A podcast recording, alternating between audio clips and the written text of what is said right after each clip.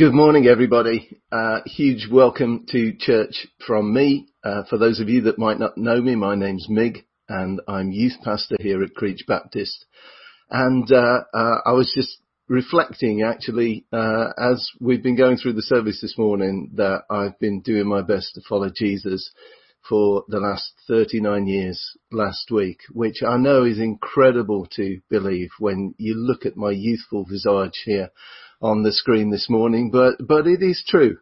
And it's been a fantastic journey and a great opportunity, um, for me this morning to, to just tell you a little bit about my experience and, and my life in following Jesus, but to use this passage to, to kind of talk to us and encourage us that actually the, the, the good news that we've got to share here is about God's welcome and God's hospitality, His invitation into the things of His kingdom. And it's also a message of hope for transformation and change as well. Not just that circumstances would change, but that actually we get changed as people too. And that would be my testimony, I think, over the last 39 years of trying to follow Jesus. It's been a journey of personal change and transformation and watching what God can do with a life when it's surrendered and given to Him. So um, let me just start this morning by by asking what kind of person you are, um, because uh, depending on how we see ourselves, some of us believe that we need changing more than others do. But so this morning, are you a planner or an organizer? Are you a kind of lists type person, you know? Um, or are you one of those wonderful, spontaneous, creative and reactionary sorts? Of course, if we're honest, most of us are, are, a bit of a mix of the two, but generally there's some truth in the fact that we tend to fall naturally into one camp or the other. And uh, with the whole Christmas season that we've just been through, how did your Christmas planning go this year? Did COVID disrupt your normal strategies? Uh, was it completely uh, out of the ordinary? Were you completely out of sorts, or are you content to roll with the last minute changes of plan? And what about your new year this year? Was it different for you? Are the, you the kind of person who likes to have a plan and a strategy for changes that you want to see in the next 12 months? Or are you more inclined to want things to change, uh, but somehow you're just hoping that it'll all just come together at the right time? Maybe you're the kind of someone who makes a resolution each year to change, but somehow it never seems to quite last because you don't have any clear idea of how you might bring that change about or what you might do differently to achieve your goal. But you know, in my experience, both generalized groups and let, us call them um, the organizers and the reactors, shall we? They tend to find each other a bit frustrating, if they're honest. Because to a reactor, the idea of planning everything out and making lists and timetabling things in, it all feels just far too restrictive and it takes all the fun out of everything. But to an organizer, reactives look like a shambles and how can anything ever get done without a diary and a timetable and a list? Oh, some of us do love a list, don't we? My wife's one for a list. But the truth is there's plenty of room for both types of person in life and in church. And I go as far as to say that there's plenty of room for both character traits to live in harmony or at least under tension even within the same individual. And I think this is especially true within a Christian individual. You see, in my experience, most of us really want a simple life. We want to understand ourselves in simple terms and we want the ease of living with our naturally more dominant traits, whichever those might be we find it much easier as well if we're surrounded by people that also share our dominant traits and uh, and characteristics. But we can learn to live with a mix of both planner and reactor in our makeup, and we might possibly be our most effective when we do.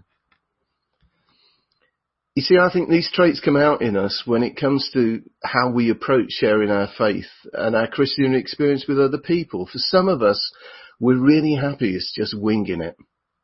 We don't know what we're going to say if and when the opportunity arises, but we'll just play it by ear if and when it does. But then there's others that need to plan and prepare. They want a strategy for what they're going to say. Where and whom with whom they're going to say it and share it and they want to know what they will say to all the questions that they might get asked so that they can appear confident and convinced of their own convictions. Just like we were hearing before uh, from Reese and from Robbie about about what kind of questions will they ask, what what are the right questions, what are the dumb questions. But you know, I think there's a danger in exclusively adopting one preferred style over another in these circumstances. First, it's easy to miss an opportunity that you've never prepared for, in whatever sphere of life that might be. If you've never taken the time to reflect deeply on your own convictions, if you've never taken the time to ponder any theological questions, if you've never stopped to listen to the bigger questions of life that people in general tend to ask, it's unlikely that you'll easily engage in a meaningful conversation with someone who wants to chat about such things. But also, while developing faith might be a process, it's not a simple series of steps that you can walk somebody down um, until you reach the end, the light goes on, and they realise that you were right all along. No clever four steps approach or whatever technique that you might choose to use will ensure that someone encounters God by intellectual assertion. It doesn't work that way. And of course, the purpose of sharing the hope that we've got in the first place is not about getting people to intellectually assert to the truth of the message. It's not about getting people to behave themselves and start coming to church. It's not even about saving their souls and getting them into heaven. And in case you hadn't realized, people of God, we can't do that. Only God can do that. But it is about letting them know who we found and introducing them to Jesus so that they might encounter his love and receive his presence and share in the blessings of God that we've come to know. And that's one of the reasons we love doing this Alpha course. And it's why it's helped so many people over the years explore and find faith because it provides a structure and a framework for people to ask all of those big questions of life and to look for answers but it also gives the chance for spontaneous challenge and inquiry and genuine questioning. So if you're listening this morning and you've got questions that you've always wanted the opportunity to ask, and especially if you think it's not a question that you could ask or you should ask, Alpha provides the perfect opportunity to come and bring those questions to someone. There'll be people there genuinely looking for a chance to help you find an answer and have a conversation with you. And if you're a Christian already, like Robbie was saying, uh, but you've never thought much about some of the big questions of faith uh, and the foundational truths that the church holds to, why don't you come along too? Alpha provides a great place to learn together wherever we're at on our journey. But let me move on a little bit quickly and, um, and and think about the next point I want to consider from those verses that, that Peter wrote, and that's about giving a reason. Let me ask you this morning: Why are you a Christian? Or if you're not, why not? What motivates you? And by the way, it's quite common to have a deep conviction about something that you can't demonstrate any solid evidence for. Don't worry too much. Lots of people do it about all kinds of things from life after death or reincarnation to political convictions and their moral behaviors. Actually, my wife's grandmother was a great example of somebody like this she was uh, she believed uh, with utter and complete conviction. I don't know whether you've ever found somebody like this that she was as good as anybody else. Uh, she was completely sure that her own morality was enough to justify her before all people. She was an interesting character who, unlike lots of her generation, had grown up with some church experience and some religious conviction of one sort or another, she complete, appeared completely unafraid of dying or of judgment, because in her heart of hearts, she knew that she was good enough, and her own self-righteousness was sufficient to get her to the next plane of existence, whatever that might look like when she got there. In fact, so completely convinced was she that no one had any right to correct her whatsoever, that she'd even challenged God himself, and one of her favourite quotes was, if God can't see I'm as good as the next person, then God help him. That's what I say.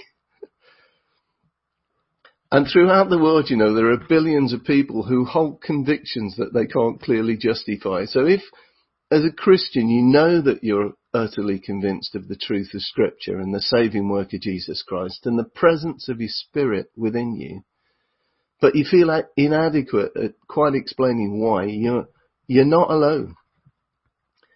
And if you stumbled across us online this morning or you're someone who's just looking at whether there might be some truth in this whole Christianity thing, let me encourage you to come with an open mind and ask every difficult question you may have for us, but be prepared to accept the fact that some of the convictions that you have and that you hold to be true might need challenging too.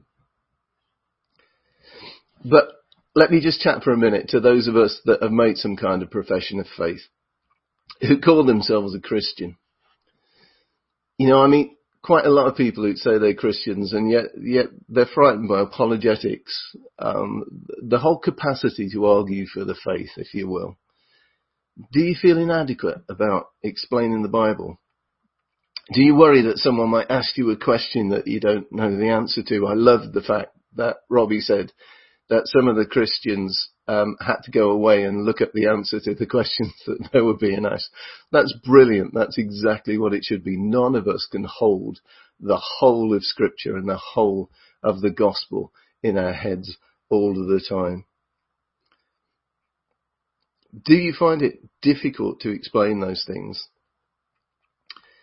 There are things that you can do about that, you know. Study yourself to show yourself approved by God, someone who correctly handles the word of truth the Bible teaches us in 2 Timothy 2.15.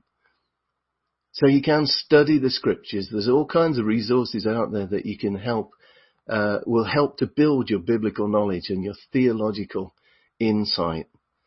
But the truth is that academic excellence in this sphere um, and biblical knowledge are not essential prerequisites for sharing your faith. That's good news for all of us that have never done a theology degree. But being able to explain the biblical narrative from start to finish and answer every Christ, uh, every tricky Christian question that you ever ask won't necessarily convince somebody of the truth anyway. And honestly, the more you learn about the Bible and the more you study theology, the more you realize that some of the questions that people want answers to will not get answered this side of heaven anyway.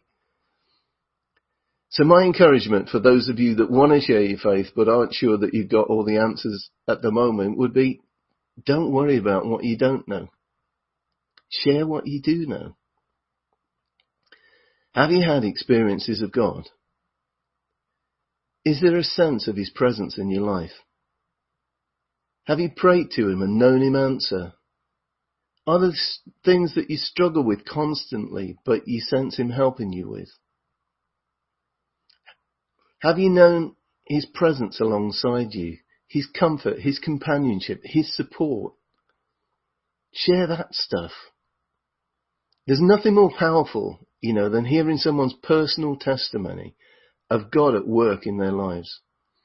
Because it's true, it's true testimony. It declares the presence of the invisible at work in the physical and to the presence of heaven at work on earth. You see, our story is a powerful thing. And I don't just mean by that a fictional story that takes you off in, into some, some imagined land, but I mean the telling of experience and the recounting of truth and the knowledge of a history. And when we share our story and help others realize that there are many similarities in the shared story that we're all part of and that connects our lives in what it means to be part of a common humanity together. You see, we all come to each other with a story. We've all had experience and upbringings and relationships and educational opportunities that have shaped us and made us into the people that we are today. And all of this stuff of life has transformed our beliefs and convictions and expectations and our hopes and aspirations. And some of this is what will make us different. But some of it is also what makes us similar. And even in the hearing of someone else's story, whose life experiences may be very different to our own, we come to understand how our lives might have been similar if we'd had these shared experiences. So when I share my story and you share your story, we find often, more often than not that we have some kind of connection and we can identify with one another. And we find that there's much to talk about and we come to understand each other. But you know, there's another story to be told and it's a story that's underpinned both my story and your story and it's the most amazing story of all. And of course that's God's story. And God's story is a love story. A story of His love for me and His love for you. But it's more than that. You see, it's also a creation story and it's history and it's a war story and it's an action adventure and it's a story of betrayal and of unrequited love and of faithfulness and commitment and rescue and redemption and salvation and hope and all these other exciting things. It's all part of God's story and it's the big story. And I start to see that actually that's the main plot. It's the heart of things. And where my story's been impacted by God's story, what I'd say is this. That I start to see that my story was in fact just a subplot and it's actually part of his bigger story all along. And then as I've allowed my life to get brought into his bigger story, and I understand how my story and his story are intertwined with each other, then when I invite others into the whole bigger story too, we realize that actually there never were three separate stories. They were all just part of the same. We're all part of one big story.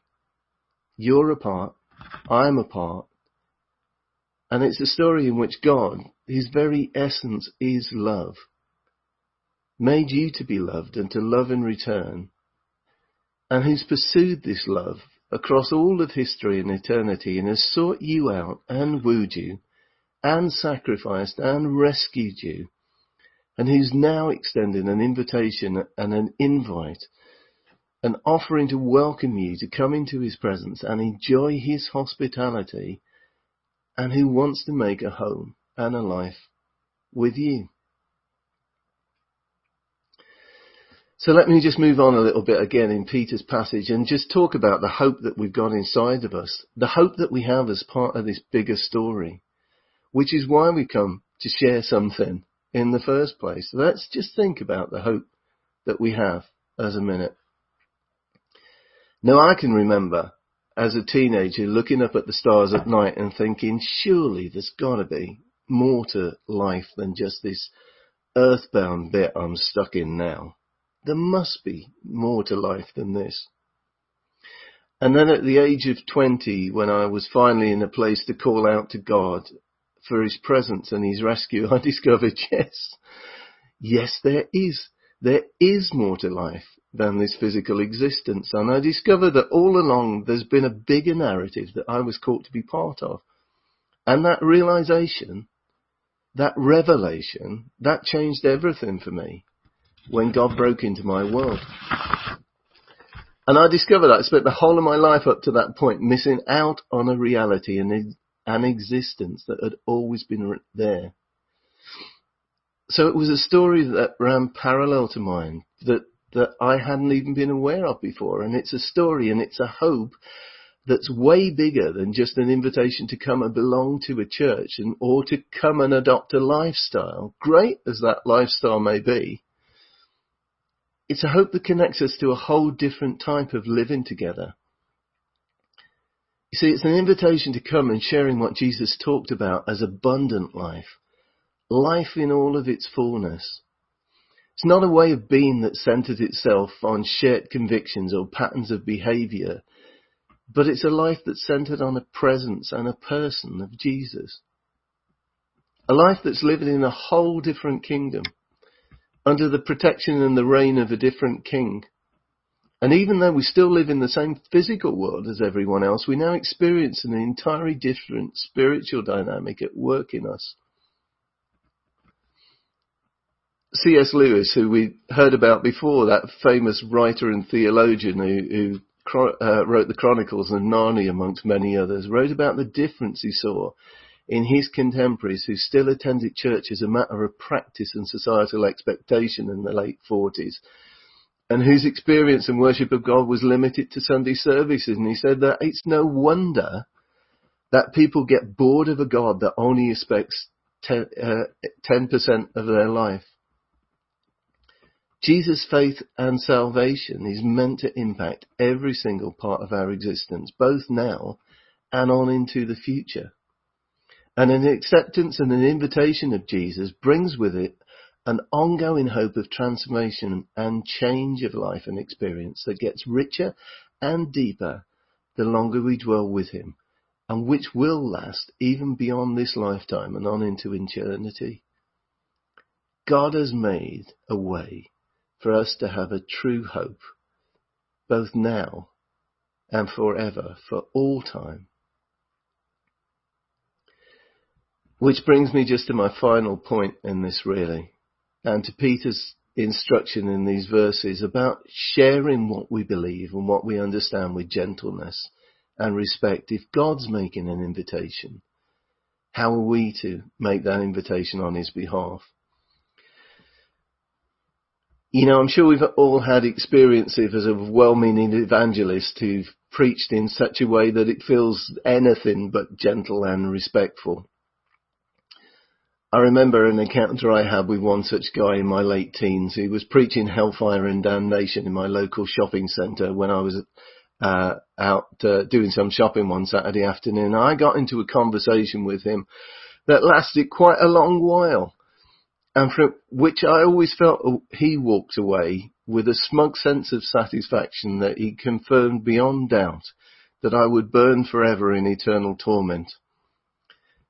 And I knew that the reality of our meeting was actually the fact he narrowly escaped being in eternal or at least temporary torment in a hospital A&E department for a considerable amount of the following evening.